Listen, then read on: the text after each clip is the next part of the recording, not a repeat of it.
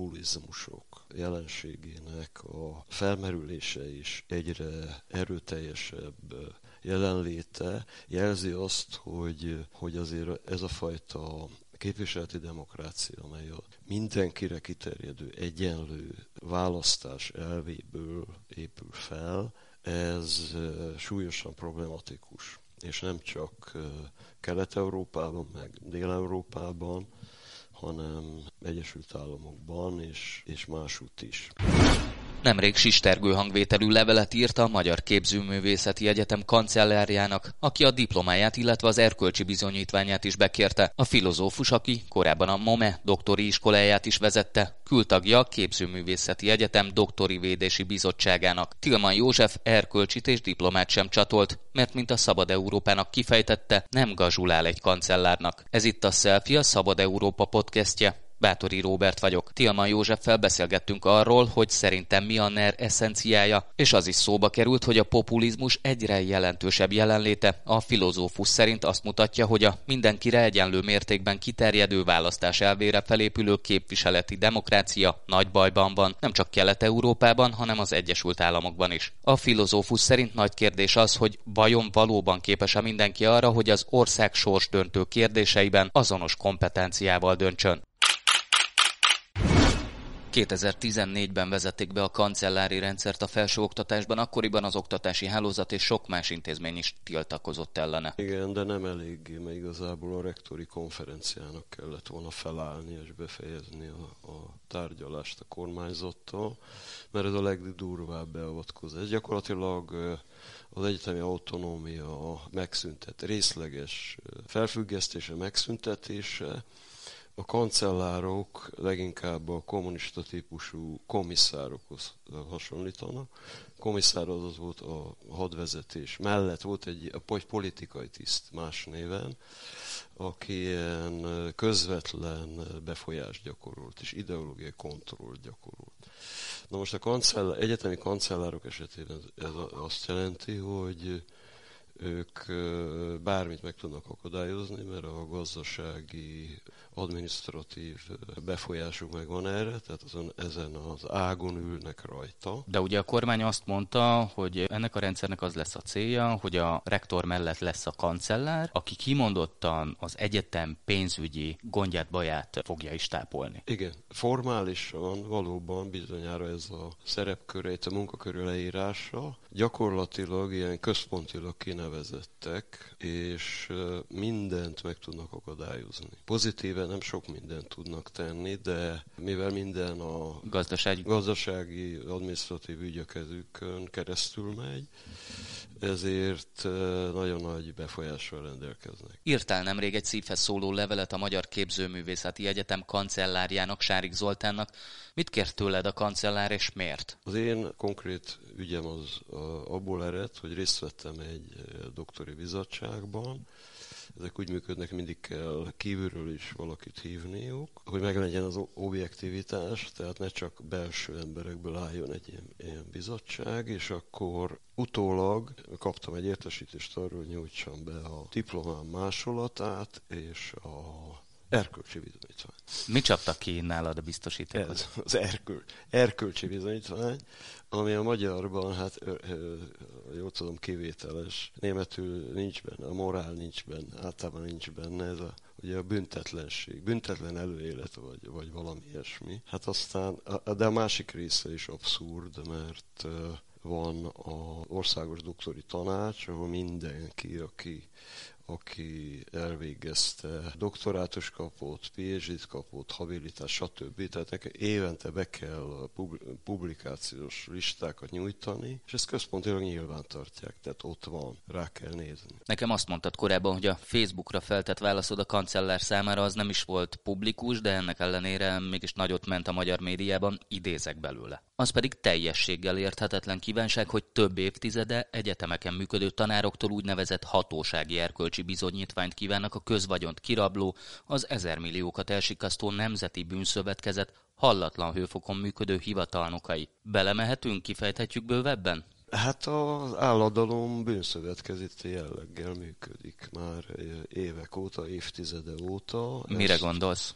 Hát arra gondolok, hogy tetszőlegesen szabják, szabták át az alkotmányt, kezdve ott, tetszőlegesen manipulálják a, a ügyészi jogi folyamatokat, a bíróságokat. Nyilvánvaló, mert minden irányban hallhatóan a korrupciós ráta a különböző Európai Uniós pályázatok kapcsán már az 50% körül mozog. Nyilván most egy erkölcsi bizonyítványt nem lett volna nagyon nagy gond becsatolni. Mi az, ami azt mondta benned, hogy na akkor itt a véges megírom és elmehetsz a francba? Nem volt ezzel különösebb közlési szándékom, csak halva képzős kollégáktól, hogy ez a kancellár ráadásul még extra kártékony módon működik az egyetemen. Mondtam, hogy ennek a figurának én nem fogok gazsulálni. Aztán hát a Facebookomra rátettem, hogy a kollégáim, barátaim, ismerőseim látják, aztán onnan kikerült ez a szélesebb mezőbe. Azóta a kancellártól kaptál bármilyen választ, visszajelzést? Neki elküldtem a levelet természetesen uh-huh. printben is, meg digitálisan is. Nem volt semmiféle rezonancia válaszadó. Azt azért tegyük hozzá, hogy ennek a levélnek a végén te lemondtál a díjazásodról, küldtakként részt vettél a, a bizottság munkájában. Horribilis összegről van szó, körülbelül a segédmunkásokra a bérnek megfelelő. 2014-ben vezette be a kancellári rendszert a kormány a felső oktatásban. A kormány akkor azt mondta, amit az előbb említettünk, hogy nyugi-nyugi nem kell félni, semmi nem fog történni. A cél az az, hogy a kancellárt kinevezzük a rektor mellé, nem szól bele semmiféle akadémiai ügyekbe, csak pénzügyi kérdésekbe. Hát azt tudjuk, hogy az egyetemeken, a felsőoktatásban mindennek van pénzügyi vonzata. Mit gondolsz, hogy ennek a kancellári rendszernek van-e bármilyen pozitívuma? Ha igen, akkor mi az? Ha nincs, akkor mi a negatívuma? Hát én szakot végeztem, és ezen túlmenően jártam Szabó Miklós házi repülőegyetemére, ahol a totalitárius rendszerek összehasonlító elemzését adta elő. Tehát nekem azért van némi képem arról, hogy, hogy a különféle hatalmak hogyan működnek, és hogy a a hatalmi terjeszkedés az elmúlt tizen évben hogyan telepedett rá, mint egy lepedék egyre szélesebb körben. A magyar világra tulajdonképpen, mert ugye ez átnyúlik mint a határokon is, egy ismerős borzadva meséli, írt róla, hogy milyen mértékű ez a, ez a hatás az erdélyi magyarság kör, körében. De maga a a kancellári rendszer ez arra ad alkalmat, hogy például új szakok bevezetését megakadályozzák, konferenciák rendezését megakadályozzák, ha úgy találja valamelyik hallatlanul emelt szintű kancellár, hogy az nem felel meg a magyar emberek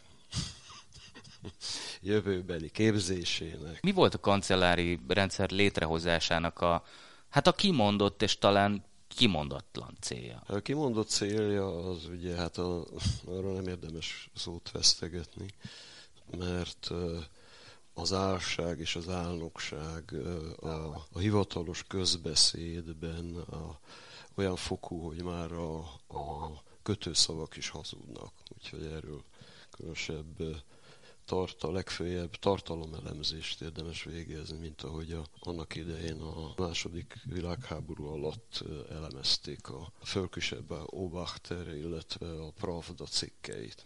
A befolyás az az, hogy egyébként csak áttételesen tudnának hatni az egyetemekre, így viszont közvetlenül. Tanárként, oktatóként mit érzel ebből az egészből? Ilyen szinten nem jelenik meg egyelőre, de itt igazán súlyos a tendencia, mert azoknál az egyetemeknél meg megmaradtak állami tulajdonban, illetve állami finanszírozás, állami keretben, de még inkább azoknál, amelyeket kiszerveztek. Mert ott hát az ilyen-olyan összetételű kuratóriumok az ő tagjainak tetszése szerint vezethetik erre, arra, amarra az egyetemeket, és hát nem érvényes rájuk a általános, illetve érvényes rájuk a oktatási törvény, de ezen túlmenően annak a játékterét kihasználva azt gondolom, hogy hosszabb távon különösen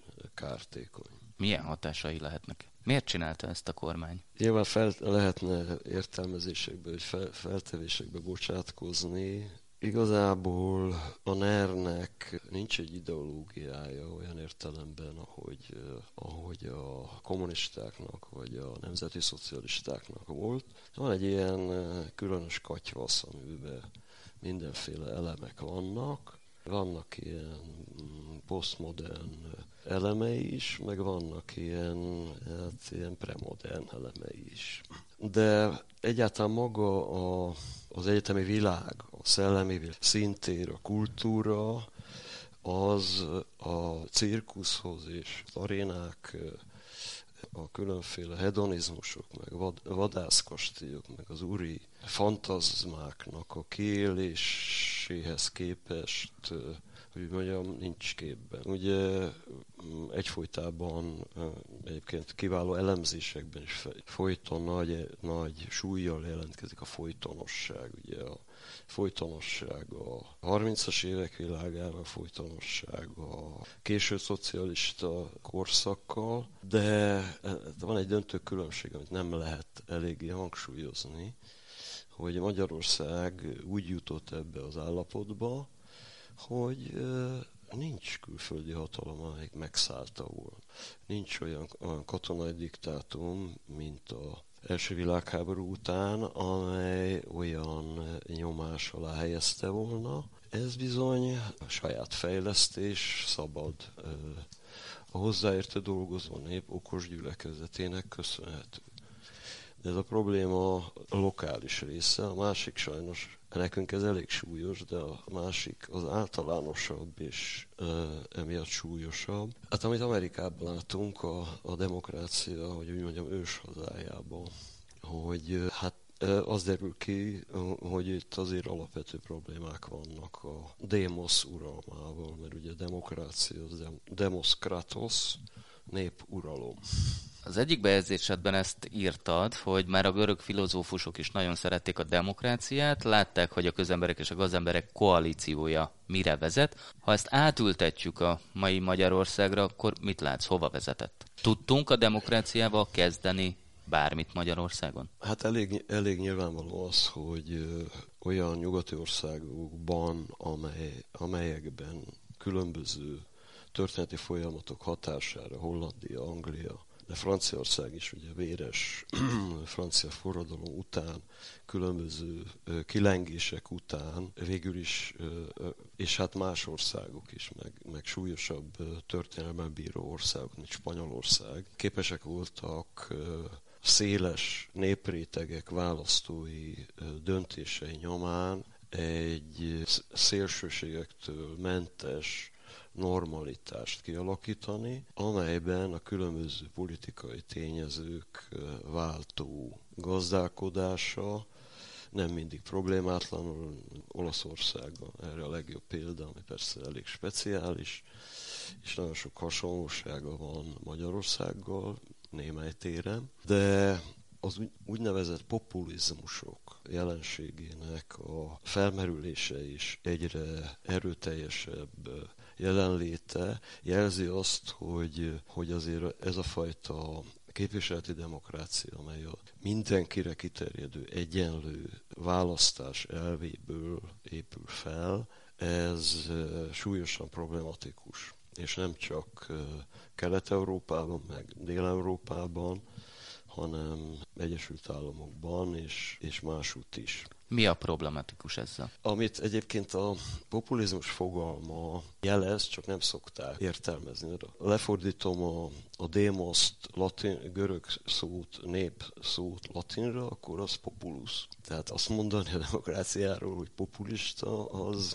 egy kicsit pontatlan azt gondolom, és ennek kapcsán elkezdett foglalkoztatni, hogy hogyan alakult ki az egyenlőség elgondolása, illetve hogy hogyan vált olyan általános konszenzussá, hogy feltételez, és milyen antropológiai feltevések vannak mögötte, és mióta, hogy valóban mindenki képes arra a döntésre, hogy országvilág sorsdöntő kérdéseiben azonos képpen, azonos kompetenciával döntsön. Ez nyilvánvalóan nem áll, mert azt látjuk egyrészt, hogy a választásra jogosultak egyharmada, vagy hát nagyjából egyharmada egyáltalán nem vesz részt ebben, ők a kevésbé problematikusak eredmény szempontjából. Aztán vannak, vannak akik fanatikusai valamilyen irányzatnak. Vannak, akik pedig teljesen esetlegesen mindenféle pillanatnyi indítatásból erre-arra adják a szavazatukat. Van egy, egy amerikai politikafilozófus, Jason Brennan, aki aki több könyvében is ezt, ezt, meg mások is vannak, de tőle olvastam a az Against Democracy című könyvét, amely a cím azt mondja, hogy a demokrácia ellen, amiben nem azt jelenti, hogy az egyeduralomnak valamiféle ilyen doktrináját fejtenék ki, meg az önkénynek, nem részletesen vizsgálja, és egy csomó felmérésre hivatkozik a, a különböző tájékozottságot, a különböző választási típusok, választói típusok tájékozottsága tekintetében, hogy ki mennyire képes megítélni egyáltalán azt, hogy miről is dönt. Visszatérve a kancellárnak írt leveledre, nem féltél? 65 éves leszek pillanatokon belül, úgyhogy bármikor nyugdíjba megyek, és attól kezdve engem különösebben az egyetemi közeg az ő intézményrendszereivel nem fog foglalkoztatni. A neten gyakorlatilag egyetlen egy olyan interjút sem találtam veled, ami közéletről, politikáról, rólad szólt volna. Inkább filozófiáról, művészetről. Nem volnék egy közéleti ember. Éppen ezért beszéltem a lányoddal egy picit, és ő mondott néhány érdekességet. Azt mondta, hogy, hogy ezért az mindenképp érdekes nálad, hogy az édesapád falusi tanító volt, az ő szülei, a nagyszüleit pedig paraszt emberek voltak. Hát azért társadalmilag elég nagyot ugrottál. Kívülről nézve lehet, hogy ez így, így volt. Tulajdonképpen apám is már általános iskolai tanárként értelmiségnek számított. Jól lehet ő, illetve a nemzedékének nem kis része egy ilyen köztes állapotban volt, mert a korabeli rendszerre jellemző, hogy a vidéki tanároknak úgynevezett pedagógus földjük is volt, tehát én még mentem kukoricát törni a pedagógus földre gyerekkoromban. Tehát egy ilyen furcsa köztes állapot volt, amit tólag nagyon pozitívan mm, tudok értékelni, mert az élet és a világ egy szélesebb területét ismertem meg gyerekkoromban városi barátaimhoz, különféle kollégáimhoz képest. Úgyhogy én szoktam is mondani, hogy falusi vagyok, csak nem látszik rajtam a 40-es években a te családodat, felmenőidet, tehát hogy nem bántak velük kesztyűs kézzel. Svábként kitelepítették őket. Hogy éltétek meg, hogy élték meg ők ezt? Neked ezzel az egésszel milyen volt szembesülni, amikor gyerekfejjel esetleg mondták neked? Mondták, de nem sokszor mondták. Ennél döntőbb volt az, hogy utólag azt gondolom, hogy részben a, a német háttér miatt, de ugyanígy a kommunista rendszerrel szemben, tehát eleve az volt egy mi, meg volt, ami azon kívül van. Tehát a világ az egy ellenséges világ volt alapvetően. A családom számára nagyapám lovait először a a németek vitték el, aztán uh, TSS-ítés vitt el, amikor megint lett neki, a házát elvették, a házukat elvették az 50 és így tovább. Ez nem ismeretlen uh, magyar történet, nagyon sokakkal megesett ez. Az extra az a, a, a, a német származás miatt volt, ami engem személyesen már nem különösebben sújtott, nem, ér, nem érzékeltem, sőt azt kell mondjam, én már az előnyeit érzékeltem csak. Hála annak, hogy a családunk nagy részét kitelepítették Németországba. Nekem voltak a unokatestvéreim, Nyugat-Németországban éltek, de a család rokonság másik része Kelet-Németországban, úgyhogy ide is jártunk, meg oda is jártunk. Ez egy kapu volt a világra. Én először kilenc évesen voltam a Rajna mellett. Előbb, nemrég jutott eszembe, hogy először men, előbb mentem hajón a Rajnán, mint a Dunán ott elvittek egy ilyen hajó kirándulás. Soha nem volt az benned, hogy, hogy külföldre költöz, és ott is maradj? Hiszen azért... Hát természetesen ez egy... Oktattál külföldi egyetemen? Ez egy olyan kérdés volt, ami mindenkiben felmerült, azt gondolom, egy kicsit is kritikusabban viszonyult ahhoz a világhoz, amiben belenőtt. Ilyen 70-es, illetve 80-as években. Természetesen ez, ez felmerült, egy közeli barátom aztán rögtön diploma után el is ment Németországba. Engem azt tartott vissza, hogy még egyszer végig kell menni egy teljes ilyen hétköznapi világba beletanulni, és az nem volt nagy kedve. Én addigra már, amíg elvégeztem az egyetemet, 81-ben, addigra találtam egyrészt az emberi baráti környezet, természetesen ez egy, ez egy erős kötelék, másrészt, hogy olyan olyan niséket, beugrókat lehetett találni ebben a korabeli úgynevezett szocialista Magyarországon, ahol lehetett élni, nem különösebben fényes, de volt rá lehetőség. Valószínűleg sokkal nehezebb lett volna talajt fognom, ha elmegyek Németországba. Ez volt a Selfie a Szabad Európán. Köszönöm a figyelmüket, viszont hallásra!